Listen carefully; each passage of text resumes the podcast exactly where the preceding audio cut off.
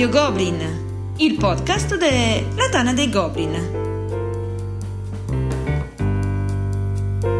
Il senso di Eklund per i party game. Un saluto a tutti e benvenuti a questa nuova puntata di Radio Goblin, il podcast della Tana dei Goblin. Con me, speriamo fino alla fine della puntata, questa sera ODK. Già, questa sera sfidiamo le frontiere più alte. Vediamo, sto omaggiando il nostro caporedattore. Vediamo se saprò fare meglio di lui. Psst, psst, OTK, OTK, non è, non è quello delle frontiere, è quell'altro. Ho capito, mi cambiate la scaletta ogni tre secondi. in, effetti, in effetti, andrebbe un attimo spiegato cosa facciamo qui stasera. Eh, dimmelo perché non l'ho capito manco io. Eh. Esatto, esatto. Però prima eh, presento gli ospiti così che se vorranno confermare o ribaltare quello che dico lo potranno fare liberamente. È qui con noi, tornato dopo tantissime puntate, ma nemmeno vero perché l'abbiamo fatto insieme quella su Essen, Michele e Grande Mu. Ciao a tutti. Ciao Michele, bentornato a Radio Goblin. Grazie per avermi reinvitato. Beh, è sempre un piacere. E con te il Cavaliere Nero de Noartri dai Castelli Romani, Sbem. Buonasera a tutti, tranne che a lui. E lui lo sa. E lui lo sa. Sei sicuro che lo sappia? Perché magari sì, fa un po' sì, finta. Sì. Un po La coscienza glielo ricorda. Glielo ricorda, bene, bene, sono contento per lui. E beh, ragazzi, questo podcast eh, eh, ha inizio quando il gioco di cui parleremo stasera manco esisteva. Era il 24 dicembre del 2020, praticamente due anni pieni fa. E ho questa epifania, anche se era solo Natale. Facciamo una audiospiegazione. Cioè, prendiamo un gioco complesso, articolato, che gli ascoltatori di Radio Goblin avranno difficoltà di imparare a intavolare per la sua profondità e facciamone una spiegazione. Facciamo questa spiegazione con due esperti del gioco, i qui presenti, Grande Mu e Sbam. E ci sarebbe da dire anche Croptos, che questa sera però, diciamo, latida, ma giustamente. Il gioco nello specifico era High Frontier e qui si capisce anche la battuta iniziale di ODK. sì, simpatica. In due anni che è successo? Il gioco è uscito, eh, è veramente complesso, è molto difficile, però probabilmente ho chiesto ai miei ospiti qualcosa di veramente improbo. Tanto che loro hanno trovato scuse abbastanza banali come eh ma ci vorrebbero delle foto, ci vuole il video, loro si sentono belli, giustamente, vogliono apparire. E nel tempo però, lo sapete che io un pochettino, insomma, so, ho la mamma abruzzese e se non ci sbatto la testa contro forte, forte, forte, forte, forte e tante, tante, tante, tante volte non mollo, ho continuato a pingolarli per comunque produrre un qualcosa. E qualcosa è successo. È successo che Michele ha avuto un'ispirazione, ha trovato un modo per parlare di Ad Frontier, ma non sarà stasera, sarà in una prossima puntata e mi ha trovato pure la, la, la side quest, la, la, diciamo l'alternativa ai Frontier. La missione secondaria. Esatto. Rimaniamo in quelle zone lì e stasera parleremo di Station Fall. A sto punto io ho parlato già troppo e lascio la parola subito a Sbam che ci introduce la storia del gioco. Allora, perché parlarvi di Station Fall quando si può tornare tranquillamente nei ruggenti anni 90? Niente poco di meno che nel 1993 con l'uscita di un bel gioco solitario, la Frontier de Vesuvius Incident, ad opera del dinamico duo Nils e Michael Watson ai tempi Fat Messia Game, quindi parliamo proprio di gli albori di quei brutti giochi stampati su carta culo con una grafica oscena. E più questo era proprio un bel solitario in cui interpretavamo dei 12 Space Marine che ricevevano una, una missione e dovevano intervenire su una, una stazione aliena dove c'era uno scienziato che stava facendo questi esperimenti e noi praticamente dovremmo intervenire contro minacce di ogni tipo, quindi dagli abomini che questo scienziato ha creato, da dei space pirates, insomma un delirio fino a riuscire a, a dominare tutti questi pericoli nella, in questa stramba missione.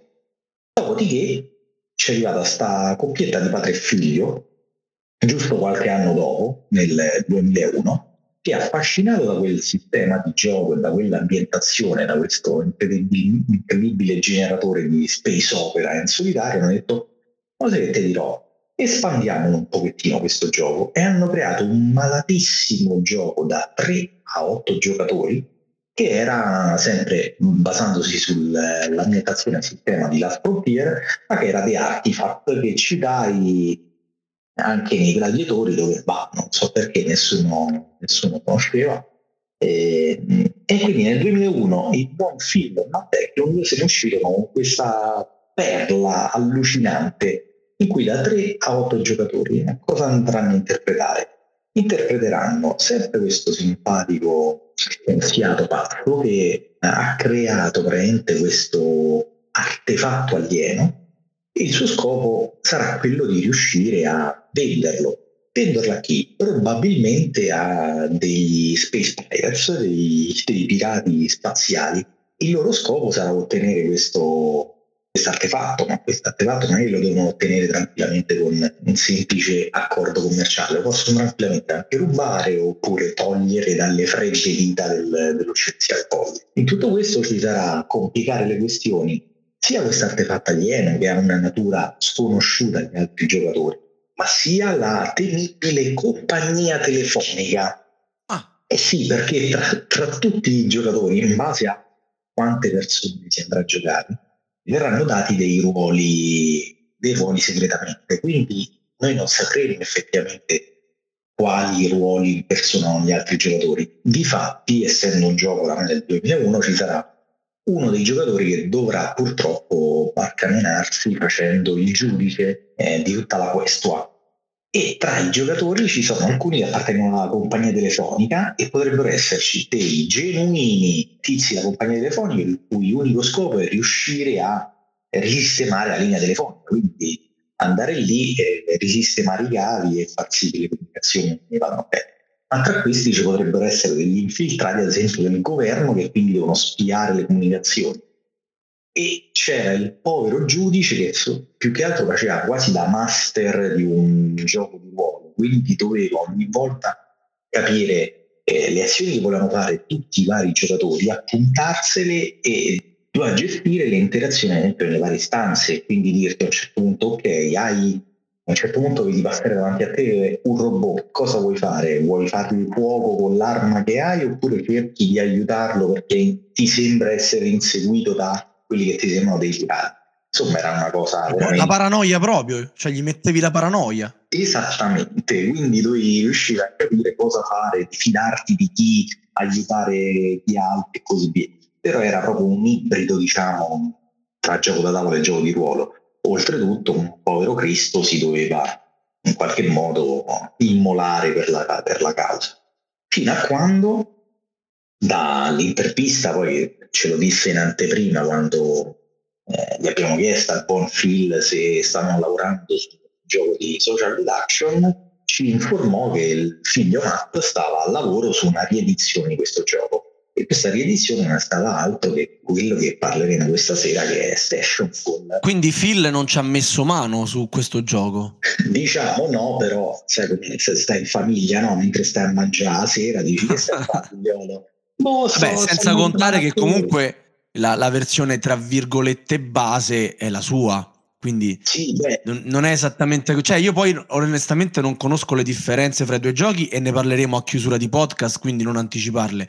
Però diciamo se la base eh, è quella la, la, la, la, mano di Phil Eklund alla fine c'è sì sì la follia c'è però devo dire che Matt eh, è uscito dagli anni 90 ed è arrivato finalmente nel 2022 quindi questo, questo giocone di cui stiamo parlando è attuale è stato svecchiato e a chi è destinato con che peso c'ha Dici un po' di più. Che... Esatto, peserà, penso un paio di chili almeno visto tabellone che è veramente molto molto grande.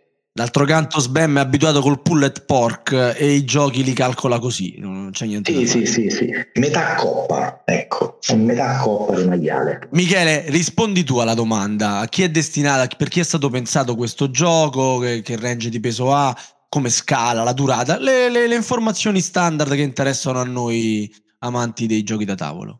Allora, inizio col dire, citando una frase che c'è su BGG, che ha proprio riportato Matt, cioè ha definito il suo gioco il party game dei giocatori un pochino più hardcore rispetto a, a chi magari è un po' più orientato a questo genere, il party game appunto.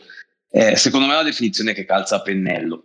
Lo dico al, al netto delle tre e mezza partite che ho avuto modo di fare al gioco, tre su TTS, mezza in dimostrazione a Essen, non con Matt purtroppo perché non c'era, però effettivamente se dobbiamo andare a vedere come è strutturato il turno e come sono strutturate le regole, alla fine la complessità non è lì, non è in un regolamento alla Pax pieno di cavilli o, o in, in- un qualcosa che è veramente difficile da spiegare. È un'esperienza che va vissuta e quello che posso dire io è che giocarlo con lo stesso gruppo sicuramente può aiutare perché ci sono la, cosa difficile del gioco è conoscere le tantissime stazioni della, le, le tantissime stanze della stazione spaziale e capire come i personaggi si stanno muovendo.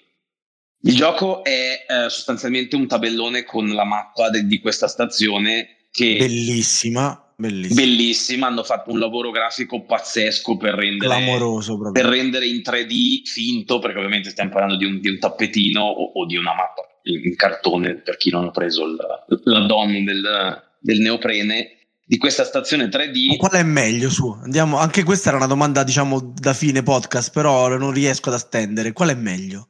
Quello è il neoprene. Eh, cioè, la paghi a parte, che domande? Io, io sapete che sono un po' di parte su quello che è il neoprene, un po' il tappetino è un po' il mio feticcio. Eh, a livello ludico. Però va detto che eh, l'ho giocata a Essen sulla mappa in cartone, quella tradizionale, e si gioca comunque bene. Il bello della, della mappa in neoprene è che è tipo il 30% più grande, se non ricordo male, e trova spazio oltre alla stazione. A terra nel salone, praticamente. eh sì, è un, mo- modello 3D vero. Vabbè, come quello di Air. Frontier alla fine, no? Eh sì, sì, sì. Eh, potrebbe essere anche un filo più grande. Mamma Potrebbe. mia. Quindi devo, stacco il quadretto di Ed Frontier e ci metto quello di Station Fall. No, il comodo della- del tappetino di, di Station Fall è che laterale alla, alla mappa trova spazio tutto quello che sono le informazioni sui personaggi, ci sono tutte le aree dove, dove posizionare i componenti. Non mi sento di dire che sia fondamentale, però come sempre dà quel qualcosa in più. E Michele, che continua pure tranquillamente, ci stavi parlando della- de- del gioco, insomma, entravamo un pochino più nello specifico adesso. messo da parte la, la- la parentesi neoprene, dicevo, quella che è la mia esperienza è di un gioco che sicuramente a livello di regole non è particolarmente complesso ed è proponibile anche a gruppi un pochino più ampi. Rientra e lo fa probabilmente con un ruolo un po' più importante quello che era il, il- il ruolo del master, tra virgolette, che citava adesso Sbam su, sul papà di, di Station Fall. Il rischio per il giocatore un pochino più esperto che conosce un pochino di più le regole, che si è studiato i tre regolamenti presenti nel gioco, è che debba un pochino narrare la storia, cioè nello spiegare agli altri cosa potrebbe essere più utile fare, magari si perde un po' qualcosina della sua partita. È un rischio molto fra virgolette perché fa parte dell'esperienza di gioco. Questo è un gioco che fa del, del tavolo davvero molto più che non le meccaniche del gioco, come ti piace spesso dire, caro Steve. Sì, tanto, tantissimo. Sì, sì, questo è un gioco che sta in piedi su chi è seduto al tavolo, su come si vive l'avventura. È un'esperienza creativa di fatto, è, è un gioco totalmente diverso da quello che siamo abituati a vedere. È un gioco che ha una grossa componente di, di ruoli, è un gioco che fa ridere un sacco perché succedono delle cose folli e ci sono Però Michele, no? Dimmi. A, a vedere, a partire già dal tabellone, dalle schede dei personaggi, da- è un gioco denso di testo, denso, denso. Allora, ripeto, sì. meraviglioso, è, è, il tabellone è meraviglioso, ma è un gioco denso. Tu ci parli invece di un party game accessibile a tutti. Dove sta la fregatura?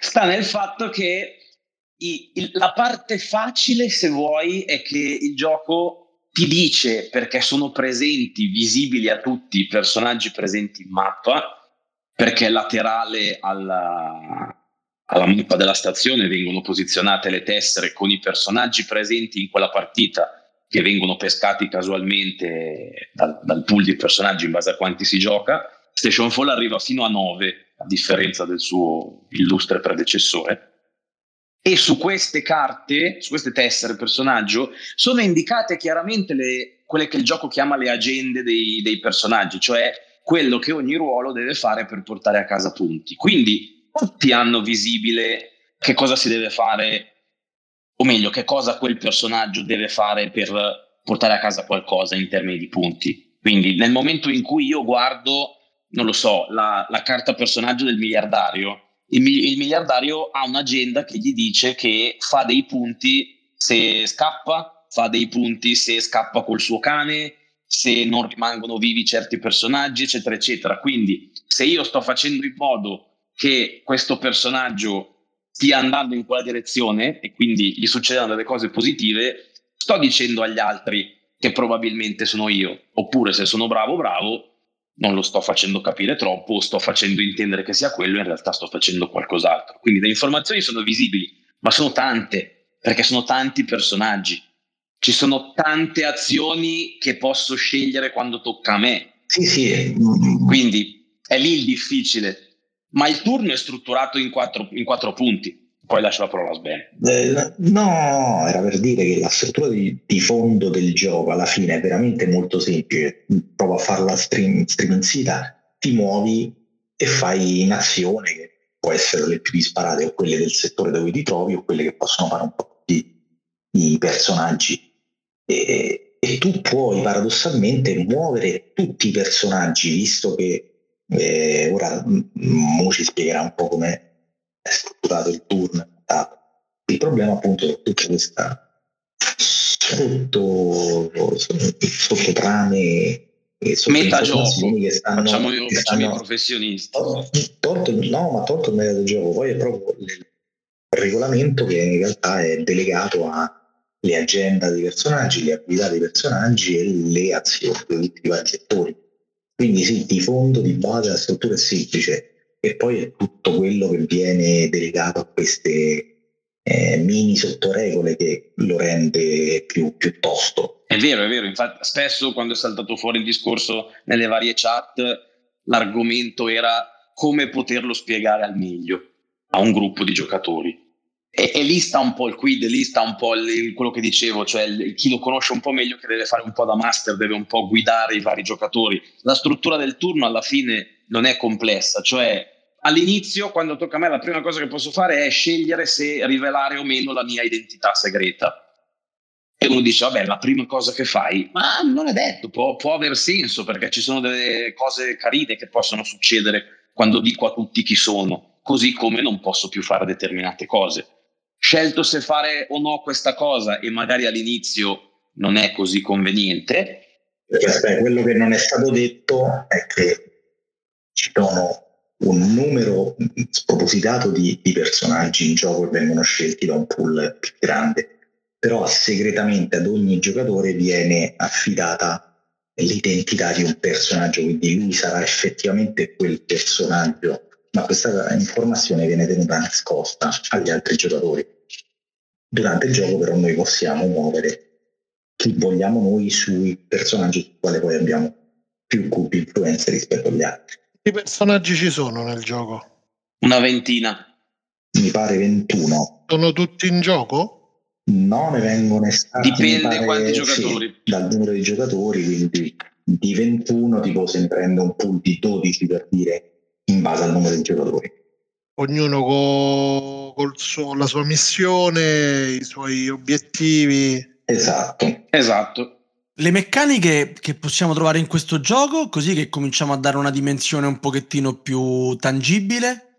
Ma noi sostanzialmente quando, l'azione principale è spendere cubetti influenza per andare a selezionare dei cospiratori che ci aiuteranno a portare avanti la nostra agenda. Quindi scegliamo, come diceva prima Sbem, io ho la mia identità, però ogni volta che spendo un cubetto azione o per rendere cospiratore la mia vera identità o un altro personaggio, sto comunque portando avanti l'agenda della mia carta identità. Ok? Quindi io scelgo di eleggere questo cospiratore, gli sto andando a dire, avvicinandomi un po' di soppiatto mentre la stazione orbita, gli sto dando di gomito e gli sto dicendo, ehi, guarda che se fai questa cosa per me, oh, magari verrà fuori qualcosa di utile anche per te. Il fatto è che io cospiro con un personaggio che poi il giocatore dopo va a cospirare magari anche lui su quello e me lo sposta. Io magari l'ho messo in una stanza perché sto pensando al turno dopo poi faccio questo e, e poi questo qui il personaggio me lo fa saltare fuori nei condotti di aerazione, me lo manda al piano superiore, quindi il mio piano un po' rivisto.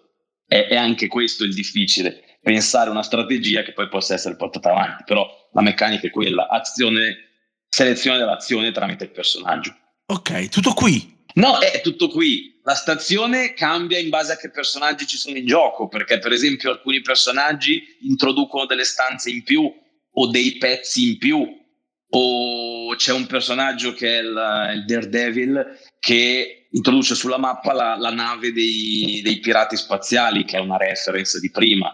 In gioco c'è sempre un oggetto che è l'artifatto che richiama quello che era il suo predecessore. Eh, ci sono tanti oggetti che servono a più personaggi ci sono i livelli di sospetto che possono raggiungere i personaggi in base alle azioni che fanno se sono in stanze illuminate con le telecamere attive. Quindi se io sparo a uno in una stanza illuminata con le videocamere con la lucetta rossa che lampeggia, probabilmente il filmato che viene registrato qualcuno potrebbe usarlo contro di me in un secondo momento.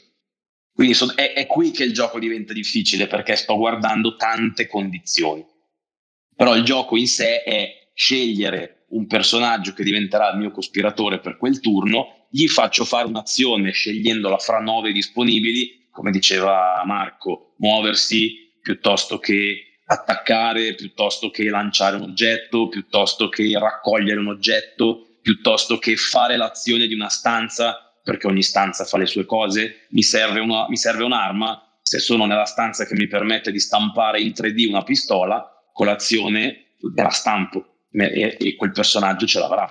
Marco, quanto è importante non farsi beccare il proprio personaggio? Beh, come nell'Interco, no? Esatto. Cioè, cerchi di sviare, è esattamente, diciamo che è una specie di mega il criminale, quindi immaginate la malattia che può essere questo gioco. E stessa cosa, cioè essere immediatamente sgamato il proprio PG permette agli altri di usare qualsiasi personaggio senza farsi eh, scoprire per mandarti a lungo la tua agenda. Quindi se ad esempio eh, c'è il milionario che lì vuole, essendo uno snob, fuggire da solo per la capsula di salvataggio al massimo in compagnia del suo cagnolino, eh, ovviamente cercheremo tutti quanti di evitare che lui se ne vada da solo, soprattutto che ne vanno con, col suo protagonista, quindi che ne entrare con più persone nella camera di salvataggio e quant'altro. Quindi sì, è un bel male, è vero che nel momento in cui tu ti riveli acquisisci anche una, una, un bonus, diciamo, una nuova qualità da rivelato, quindi sei effettivamente più forte come personaggio da rivelare.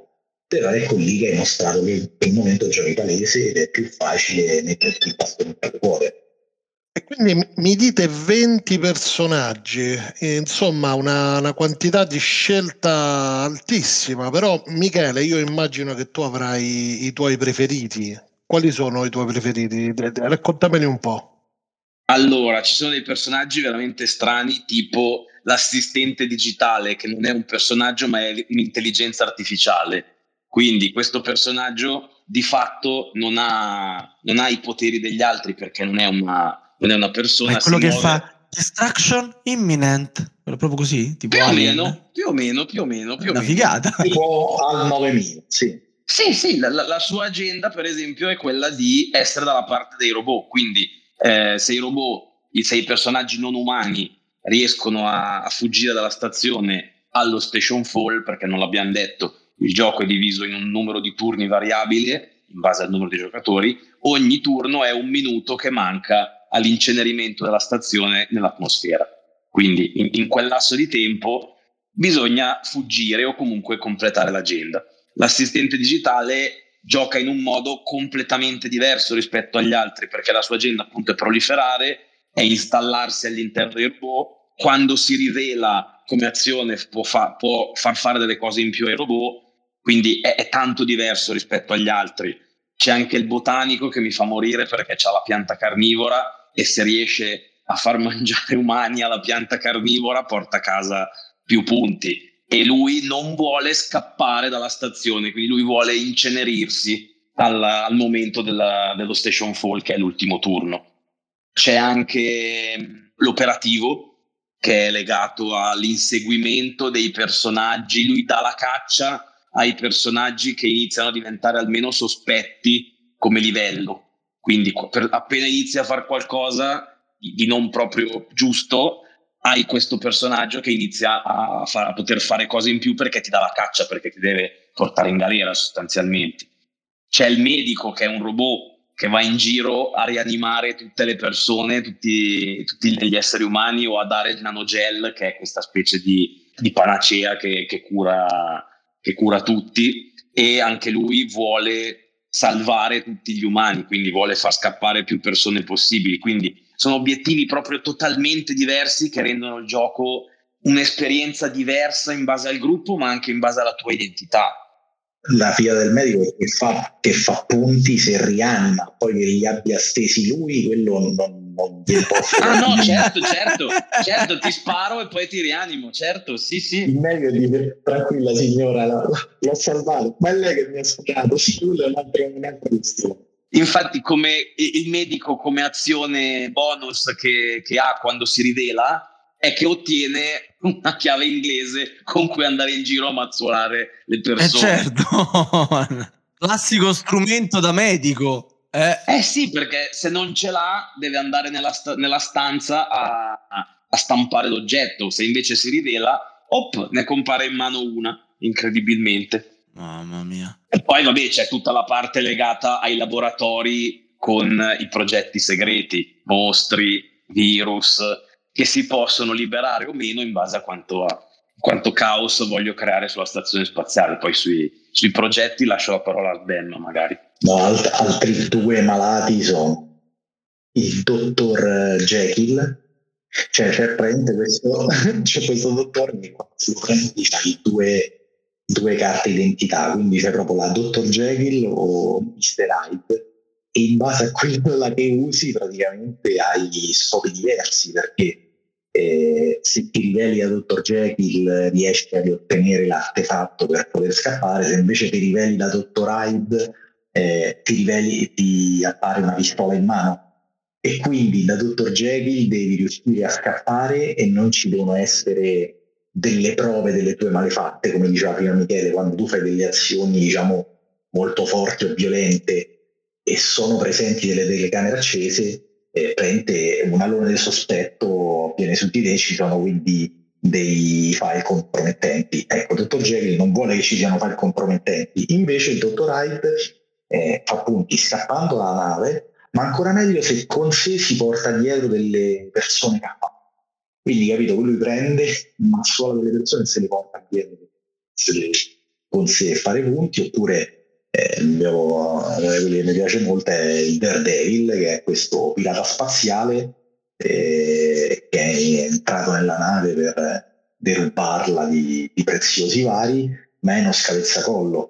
Quindi, ad esempio, vabbè, lui ovviamente non gli puoi rubare nulla, essendo lui un mestierante del furto, entra a gratis in, in stanze che abbiano all'interno dei segnalini hazard, dei segnalini pericolo e a differenza di altri, vabbè, lui fa punti se ovviamente scappa, ma se scappa in un momento in cui ci sono n.000 segnalini pericolo nelle varie stanze e se è stato rilasciato il Project X, che è questa specie di forma aliena pericolosissima che quelle stanno e un modo alternativo che ha di scappare, ad esempio, è se riesce a indossare un jet e quindi se ne vola mentre la nave esplode da solo nello spazio, essendo un folle. E poi che ci fa nello spazio da solo?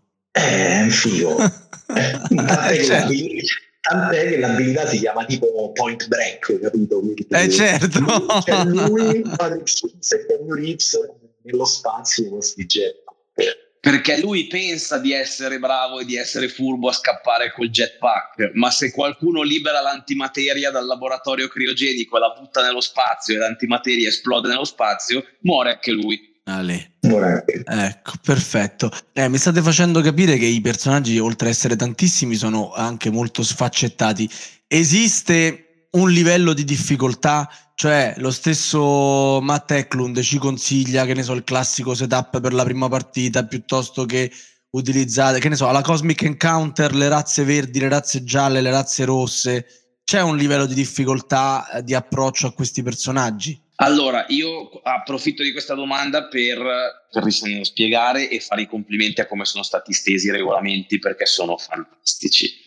Nel regolamento, quello che si chiama il, il launch manual, c'è proprio un turno spiegato step by step con un personaggio immaginario, con un giocatore immaginario che si chiama Lindsay, che gioca a carte scoperte. Quindi noi sappiamo che identità ha e gli autori ci guidano nel turno spiegando, funge un po' da tutorial, nel senso il, eh, ogni capitolo, che è ogni turno, è fatto per far capire cosa sta succedendo, dare un pochino di contesto spiegare perché Lindsay, questo giocatore virtuale, fa quelle azioni e ci dà dei suggerimenti su cosa noi, siccome in questa partita abbiamo dei ruoli scelti, dei personaggi predefiniti, quindi sì, c'è una, una guida su chi mettere dentro e chi tenere fuori, gli autori ci guidano proprio step by step nel dire Lindsay sta facendo questo perché vuole fare quello e ci arriverà in questo modo. Ci limita un pochino perché ci, ci impedisce di fare delle cose che, che, sono nell'agenda di Lindsay, quindi è vero che siamo un pochino più incanalati, però aiuta anche tanto a, a creare dei livelli di apprendimento, quindi a focalizzarci sulle azioni possibili nei primi step, iniziare ad allargare un pochino lo spettro di, di, analisi della partita nei turni un pochino successivi, andando a capire come i personaggi che stiamo facendo cospirare per noi, lavorano tra di loro e poi introduce concetti che noi abbiamo accennato come la gestione dei dati, eh, le prove, i livelli di sospetto. Il, il manuale ci dice anche per la prima partita ci guida fino a un certo punto e poi ci lascia andare avanti dicendo ignorate anche magari alcune cose, focalizzatevi su questo e vedete quanti punti riuscite a fare. Per la seconda partita ci porta fino a dei minuti più vicini all'incenerimento, per la terza ci porta fino alla fine e in quel momento dovremmo avere un'idea un pochino più chiara di come, come si svolge la partita. Una domanda, vabbè, eh, chiaramente voi ci parlate con gli occhi dell'amore, eh, a, dell'amore a cuoricino, eh, tutto è bello, è colorato, è affascinante, ma ce li ha dei difetti questo Station Fall? No, andiamo avanti. ecco, cioè, sono d'accordo. No, no, seriamente. Non fate gli influencer su, avanti. No, allora, innanzitutto deve piacere il genere, deve piacere la negoziazione, deve piacere il bluff. Se non vi piace avete un bidone al posto del cuore, però dovete sapere a, a che tipo di gioco state andando incontro. È un gioco appunto che richiede più di una partita per digerire eh, e assimilare queste abilità e queste abilità delle, delle varie stanze, quindi e da lì, una volta fatte nostre tutta questa mole di regole, si può iniziare effettivamente a bleffa, iniziare a bleffare. E quindi sì, eh, uno vanno fatte più partite dello stesso gioco, in più bisogna saper digerire mole di informazioni perché alle prime rischieremo di passare molto tempo a alzarci dalla sedia e cominciare a vedere cosa fanno ogni volta i personaggi per provare a capire cosa voglio fare, come, con chi, eh, se no rischi che stai tre ore a leggere il tuo e ovviamente gli altri potrebbero dire ma sei sicuro che non sei questo? No, è solo che mi piace abbastanza. Cioè, ma capisse, eh, rischi di essere, di essere sgamato proprio questo problema. Quindi sì, eh, difetti, no, non è un gioco da, eh, da padroneggiare alla prima botta, quindi se chiede da una partita e via e poi chiedere pareri su Facebook, eh, no, non te lo sconsiglio assolutamente. Sì, si scontra un po' con la realtà dei giorni nostri dove dopo una o due partite, boh, chissà quando lo, lo, vado a reintavolare. Questo è un gioco, beh, un po' come i packs, no? va, va, digerito, va approfondito, va messo spesso in rotazione, banalmente perché ti dimentichi le regole nei packs. Qui va messo a rotazione per la mole di informazioni, anche perché magari eh, ho inserito un personaggio che la volta prima non c'era e ho una stanza in più nella stazione orbitante, quindi ho, ho, ho, una stanza che fa delle robe in più, o ho un pezzo in più, o ho una condizione di vittoria diversa. Eh, magari con, ho, ho, capito come si svolge il turno, ma caspita, c'è della roba in più che non conosco. Quindi devo capire come introdurla nel flusso di gioco, come mi può essere utile, come non farla usare agli altri. Ovviamente maniaci del controllo, astenetevi tranquillamente. Eh, pensatori seriali, qui rischi che la partita te la allungano incredibilmente perché per fare il loro turno si vanno a rileggere tutte le abilità di tutti e quindi tra un turno all'altro potrebbero passare delle ere geologiche e sì, ma lì la colpa non è di lì è colpa vostra che è ancora comodo. Sì, certo. sì. Eh beh sì, quindi i pregi sarebbero? E, e tutto il resto?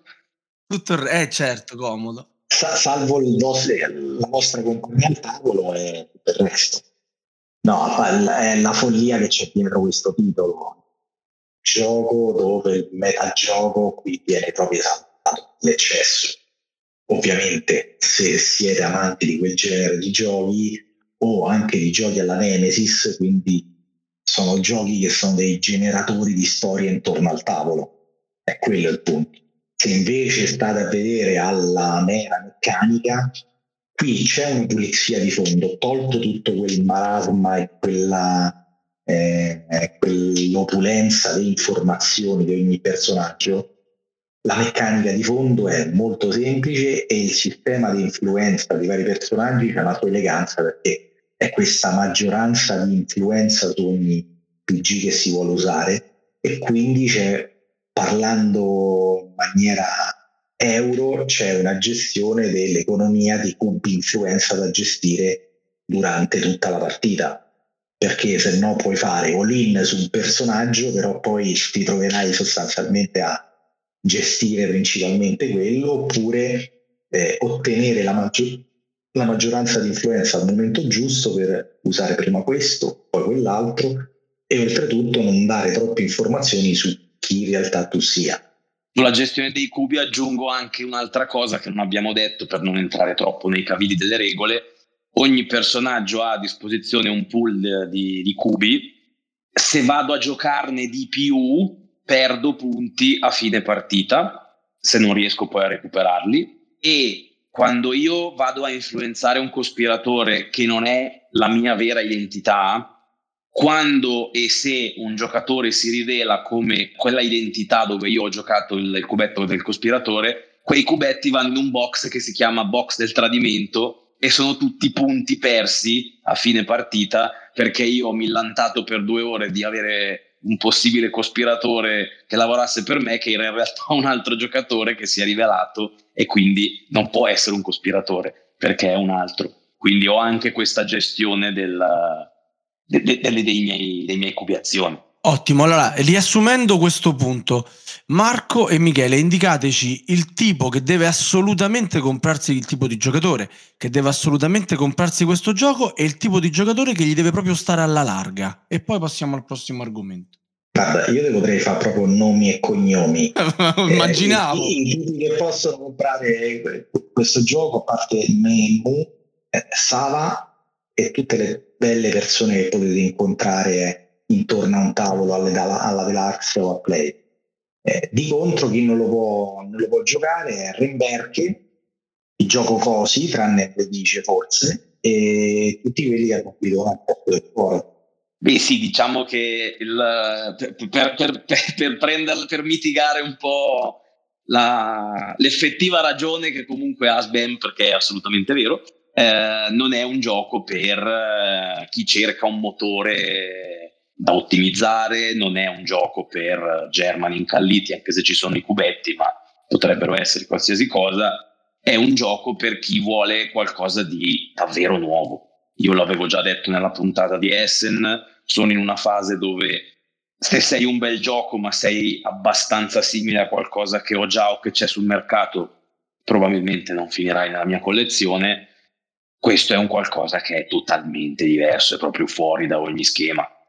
Però è, è una bestia che, non, che è difficile da addomesticare, bisogna essere preparati a quello che si va incontro. Anche perché il grande Mu che mi gioca i party game non, nella stessa frase non suona benissimo, no? Ma no, il grande Mu li gioca anche i party game, non sono sicuramente i suoi giochi preferiti, il grande Mu gioca a tutto, però questo è un party game che dura diverse ore, è un party game con tre regolamenti, è un party game particolare. La ecco. del party game.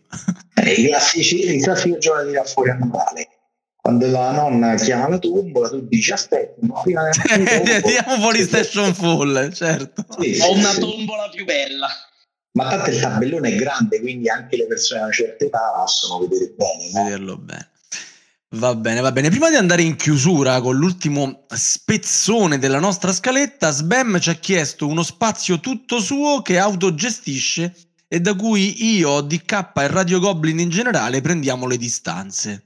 Allora, mi rivolgo soprattutto a una parte dell'Italia, che, che è una parte del, del nord-est, no, del nord-ovest, scusate, ma, ma più specificamente nel, nella zona della Spezia, ma soprattutto i, i tavoli spezzini, di, di, parlo di quella subcultura di, di persone che giocano ad esempio al trono di spade senza diplomazia. Ma anche a The Resistance. a The Resistance con le spie cieche, signori. Cioè, la parte del metagioco. Ecco, Marco, capo redattore, Axaroth, influencer numero uno, per favore, giocalo con gli occhi del bambino, del bambino che è in te, che è nascosto lì sotto a chili e chili di album meta. Dagli voce per una volta e divertiti, figlio mio. I mortacci. no, no. E va bene, va bene. Allora, siamo stati molto bravi nel, nel, dare tante informazioni in un tempo contenuto. Andiamo in chiusura con le ultime domande di rito perché a questo punto ci avete convinto, lo vogliamo comprare, stiamo smaniando, il gioco è uscito, il gioco esce retail, quanto costa, dove lo trovo, la differenza dalla versione Kickstarter, queste cose qui. Penso si aggirerà intorno a una novantina d'euro la versione con il pacchetto di miniature, se non intorno ai 70 credo la versione retail base, giusto? Una cosa del genere più, allora, sui prezzi della retail ammetto di, di, non essere preparatissimo. Vi posso dire quello che è il pledge che ho fatto io, che era praticamente l'all-in. L'all-in plus Deluxe Maxified Signature Edition. l'all-in, l'all-in prevede il gioco con le miniature, il, la miniatura del Project X che è esclusiva Kickstarter e il tappetino in neoprene che non è ben chiaro se va, andrà in retail, probabilmente no. Quel pledge era... Sì, eh, sì va, meglio, meglio per tutti. Sta sul sito, preordinabile sul sito della Young Game. Ah, perfetto, meglio, meglio. Il pledge completo da Kickstarter era 129 dollari, spedizione esclusa. Mamma mia. La media dei qualsiasi Kickstarter. Eh, vabbè, purtroppo Purtroppo ultimamente sì, è la media. E Sbam, tu stai a completarci queste domande? No, praticamente diciamo che Eklund pensa anche alle persone eh, che come Sava che non vogliono finanziare Kickstarter salvo poi comprarli dopo in retail. Dopo, al giusto prezzo retail. esatto, sostanzialmente l'unica esclusiva di Kickstarter appunto è la miniatura del progetto X che è questo alieno biomutante su cui fanno esperimenti all'interno della stazione. Il resto, bene o male, dovrebbe essere... Ah, forse c'è anche... Eh, l'altra esclusiva era lo sketchbook con il background di tutti i personaggi, un libretto col background di ogni, di ogni personaggio. Ah, il character files. Sì, per il resto invece no, dovreste trovare tutto preordinabile dal sito della Young Game, quindi base e anche cartine neoprene se lo vorrete, il resto è tutto in realtà compreso nel, nel gioco. Ok, il gioco è già uscito, voi l'avete ricevuto? No, stiamo in attesa della ai ai ai ai ai ai perché è stato, sì, è stato sdoganato a inizi di dicembre. E quindi eh, purtroppo è arrivato, è arrivato, negli hub di spedizione nel periodo peggiore, quindi sì. Adesso a breve, ora non so quando andrà in onda la puntata, però al momento della registrazione, come dicono quelli bravi, stiamo aspettando info sullo sdoganamento, però diciamo che siamo confidenti che entro fine mese possa essere a casa. Sul sito della Young Games si legge 85 dollari, poi ovviamente eh, bisogna vedere pure il cambio, e diciamo che la spedizione è prevista, se tutto va bene, per la Q1, quindi insomma ci siamo già dentro. In Incrociamo le dita. Cinese, quindi lo vedremo ad agosto. Sì, esatto. Calcolando che fra poco il capodanno cinese, credo che, calcolando che anche oggi a Suez una nave si è messa di traverso, cioè, c'è, sono tutte no, le premesse. No, a parte scherzi, No, no, è vero, è vero, che, che, non è uno scherzo. Sì, sì, sì, no, no, no, no, lui il container invece dobbiamo oramai il fulfillment dovrebbe essere a breve. Bene, bene. E niente, abbiamo detto tutto. Michele, c'è qualcosa che vuoi aggiungere prima dei saluti? E mi fa piacere di, che prima l'hai detto a inizio puntata, è, è, è, nata come suggestione quella di trasformare la puntata dai Frontier a Station Fall, ma siamo sempre rimasti in casa Ion e sempre nello spazio. E seguiteci per la puntata che sarà su Suoi Frontier, perché in realtà non sarà solo Suoi Frontier. No, non, non dire troppe cose, non dire troppe il, la, la, concorrenza ci spia e ci copierà questi format che noi ancora non siamo. Seguiteci, seguiteci, seguiteci. Ok, Marco, Sbem, tu vuoi aggiungere qualcosa? Sì, oggi c'era un casino di traffico a Roma. So. Amici eh. romani, domani per favore non uscite, non prendete la Quando piove, lo sai che è Roma. Sì, sì, sì, eh, prima qui era tutta campagna. Esatto, non, esistono, esatto. non, esistono, più le mezze stagioni. Quindi. Ebbene, niente, non, non, ci resta che passare la parola alla regia. Caro regista, anche tu stai aspettando la tua copia di Station Fall impazientemente, vero? Caro Sava, in realtà no, non ho partecipato al Kickstarter perché non avevo capito se era il gioco che fa per me o no, ma dopo questa puntata sarei curioso di provarlo. Detto questo, ringraziamo i nostri ospiti, Sbam e Grande Mu, e ricordiamo a tutti i nostri ascoltatori che possono seguirci su Facebook, discutere degli argomenti trattati in questa puntata nella nostra chat Telegram e ascoltare tutte le puntate precedenti di Radio Goblin sul nostro sito web con Spotify, iTunes e Google Podcast. Ciao a tutti, buonanotte. Buonanotte a tutti. Ciao ciao. Buonanotte. Buonanotte. Buonanotte. Buonanotte. Avete ascoltato? Radio Goblin, il podcast della Tana dei Goblin.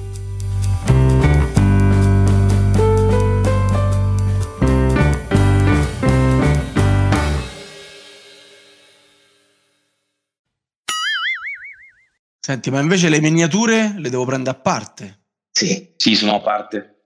Se no che ci trovo nella scatola base? Le cittini No, proprio, sono i, i, i, cittini con sull'icona del personaggio. Ah, ok. E quindi non si vede un cavolo. Eh... Michele, Michele, eh, eh devi dire. Quindi la miniatura è meglio. Sì, qui mi sento di dire che ti migliora proprio la visibilità, perché poi, no, poi non abbiamo citato un botto di roba, ma la mappa è piena di roba. è piena di oggetti da raccogliere, è piena di, di robe che, che, stampi in giro, i, i file con le informazioni compromettenti. C'è tanta roba potenzialmente sulla mappa, quindi andare a vedere anche in cazzo sta il, il personaggio.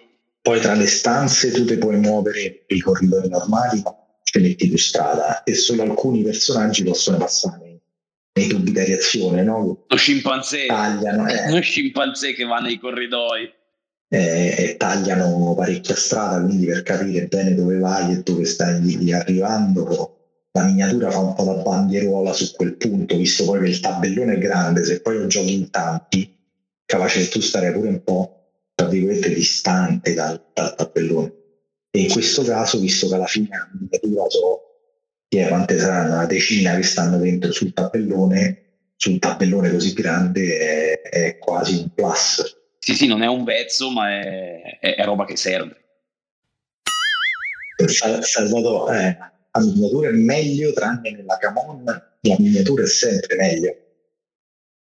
Perché quelli sono dei nani da giardino. in generale questa serie di podcast sarà una figata se fosse uscita ad esempio nel 42 quando c'era Churchill che parlava alla radio. E Però certo. vedrete che ce la faremo ve la faremo gustare. Prossima volta paga, paga Jones la trasferta a Stoccolma per l'intervista. Eh sì, tu lo Sì, sì, c'è lo screenshot. Camillo è ancora con noi, vuole aggiungere qualcosa? No. No. Non c'è ah, bisogno.